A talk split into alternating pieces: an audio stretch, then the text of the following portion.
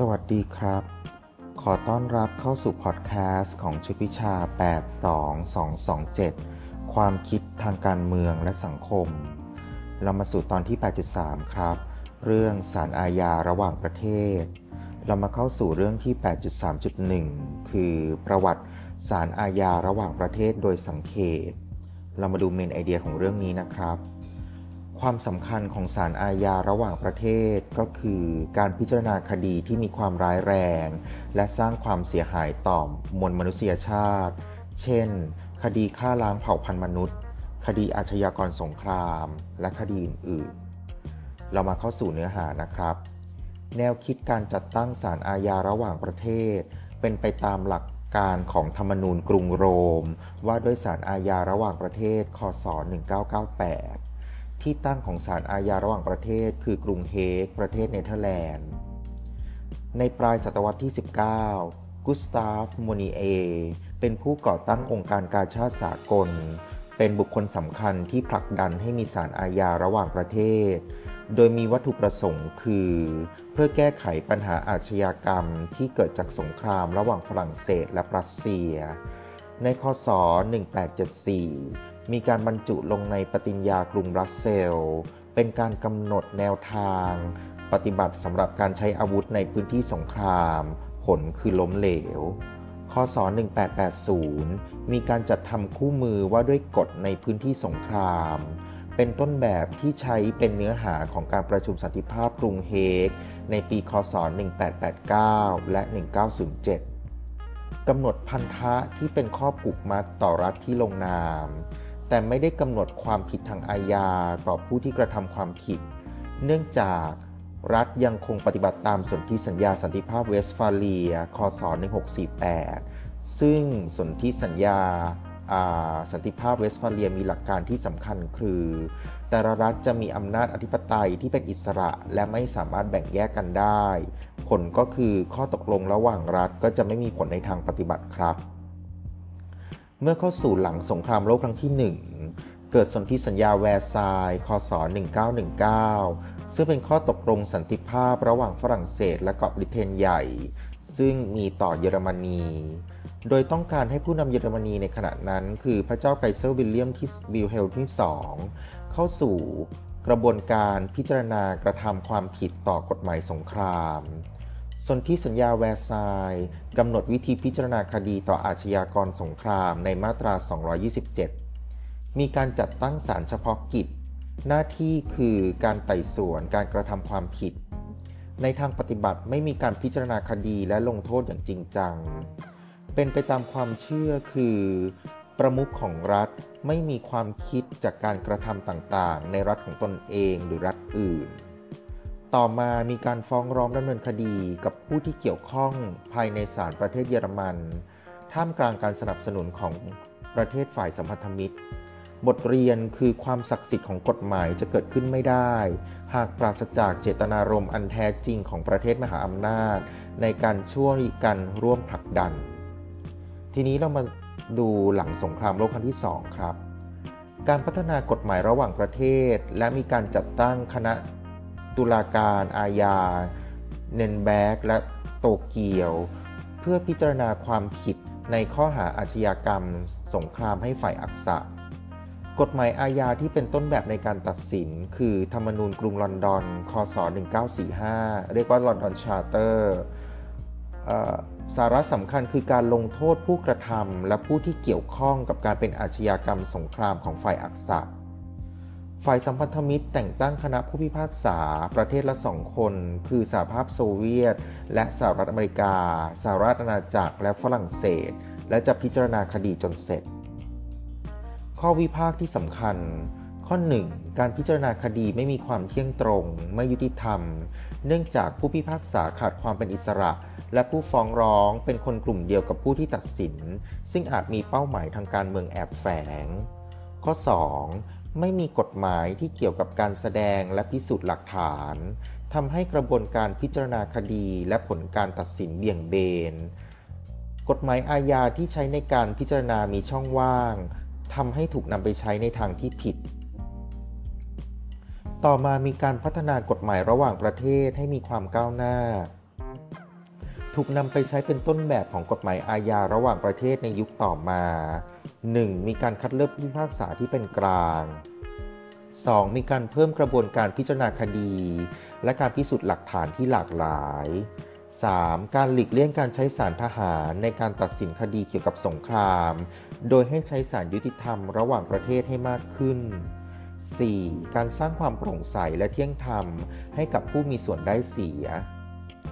ในช่วงปลายศตวรรษที่ 20 ในคศ 1950 ได้มีสมัชชาใหญ่แห่งสหประชาชาติ มอบหมายให้คณะกรรมาการกฎหมายระหว่างประเทศนำข้อสรุปที่ได้จากกรณีเนนแบกและโตเกียว ซึ่งเป็นแนวทางใน 1. การร่างประมวลกฎหมายอาญาระหว่างประเทศ 2. การแก้ไขเพิ่มเติมเกี่ยวกับการพิจารณาคดีสงคราม หรือการฆ่าล้างเผ่าพันธุ์มนุษย์ ด้วยการให้อำนาจแก่ศาลภายในประเทศ 3.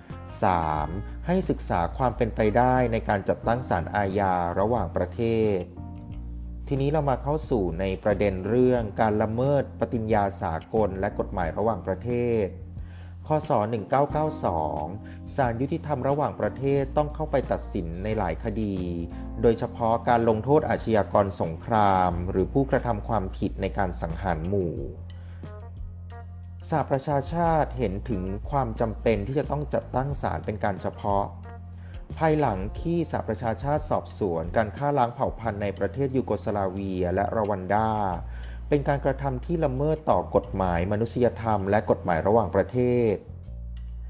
สหประชาชาติจัดตั้งศาลอาญาระหว่างประเทศ เพื่อพิจารณาคดีสำหรับยูโกสลาเวียและรวันดา คศ 1993 และ 1994 มีข้อวิพากษ์ดังนี้ครับ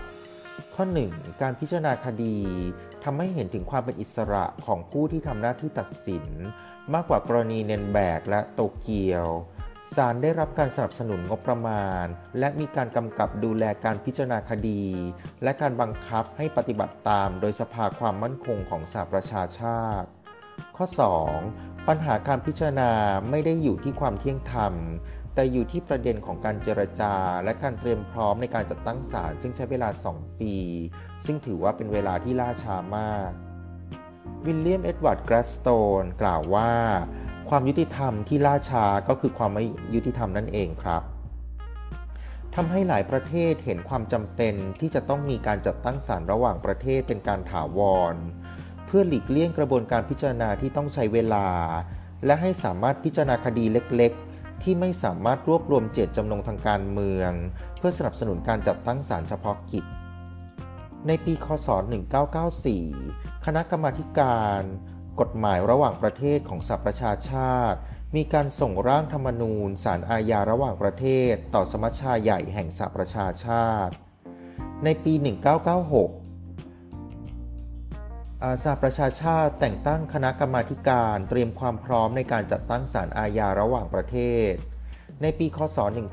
1998 ร่างธรรมนูญที่แก้ไขเพิ่มเติม มีการจัดเวทีการประชุมใหญ่ในกรุงโรม เพื่อขอการรับรองจากชาติสมาชิกตามมา และในเดือนมิถุนายน 1998 การประชุมสมัชชาใหญ่แห่งสหประชาชาติกรุงโรม มีมติให้จัดตั้งศาลอาญาระหว่างประเทศ เพราะนั้นศาลอาญาระหว่างประเทศก็ตั้งในปีคศ 1998 นะครับ โดยมีเป้าหมายคือการทำให้สนธิสัญญา กลายเป็นธรรมนูญกรุงโรม ว่าด้วยศาลอาญาระหว่างประเทศ วันที่ 17 กรกฎาคม 1998 สมาชิกของ UN ก็ประกอบไปด้วย 3 กลุ่มครับ 1. ก็คือกลุ่มประเทศกำลังพัฒนา และมหาอำนาจขนาดกลาง 2. สมาชิกถาวรของสภาความมั่นคงของสหประชาชาติ และ 3 คือกลุ่มที่ไม่รับหลักการให้มีการกีดกันการผลิตและใช้อาวุธนิวเคลียร์ เช่น อินเดีย เม็กซิโก และอียิปต์ ธรรมนูญกรุงโรมของศาลอาญาระหว่างประเทศได้คะแนนเสียง 120 ต่อ 7 โดยงดออกเสียง 21 ประเทศ 7 เสียงที่ออกเสียงปฏิเสธนะครับ มีประเทศจีน อิรัก อิสราเอล ลิเบีย กาตาร์เยเมน และสหรัฐอเมริกา 60 ประเทศสมาชิกให้สัตยาบันเพื่อนำมาปฏิบัติภายในประเทศของตนเอง ในวันที่ 1 กรกฎาคมคคศ2002 ธรรมนูญกรุงโรมมีการบังคับใช้และประกาศอย่างเป็นทางการ โดยมีการเลือกตั้งผู้พิพากษา 18 คน และในปีคศ 2003 มีการเปิดให้ทำงานของศาลอย่างเต็มตัว ธรรมนูญกรุงโรมกำหนดขอบเขตของการกระทำความผิดที่อยู่ในอำนาจของศาลอาญาระหว่างประเทศใน 4 ใน 4 คดีความผิดต่อไปนี้ครับ 1. การฆ่าล้างเผ่าพันธุ์มนุษย์ 2. อาชญากรรมต่อมนุษยชาติ เรียกว่า crime against humanity 3. อาชญากรรมสงคราม เรียกว่า war crime และ 4. คืออาชญากรรมการลุกราน เรียกว่า crime of aggression ศาลอาญาจะพิจารณาคดีเมื่อเหตุการณ์เกิดขึ้นในรัฐภาคี รัฐภาคีและรัฐที่ไม่ใช่ภาคีให้การยอมรับการพิจารณาคดีเป็นเรื่องๆไป หากมีอาชญากรรมเกิดขึ้นในประเทศที่ไม่ได้เป็นรัฐภาคีศาลอาญาสามารถพิจารณาคดีได้เช่นกัน หากคณะมนตรีความมั่นคงแห่งสหประชาชาติ เสนอเรื่องขึ้นมาครับ ก็เป็นอันจบ เรื่องที่ 8.3.1 เรื่องประวัติศาสตร์อาญาระหว่างประเทศโดยสังเขต ขอบคุณครับ สวัสดีครับ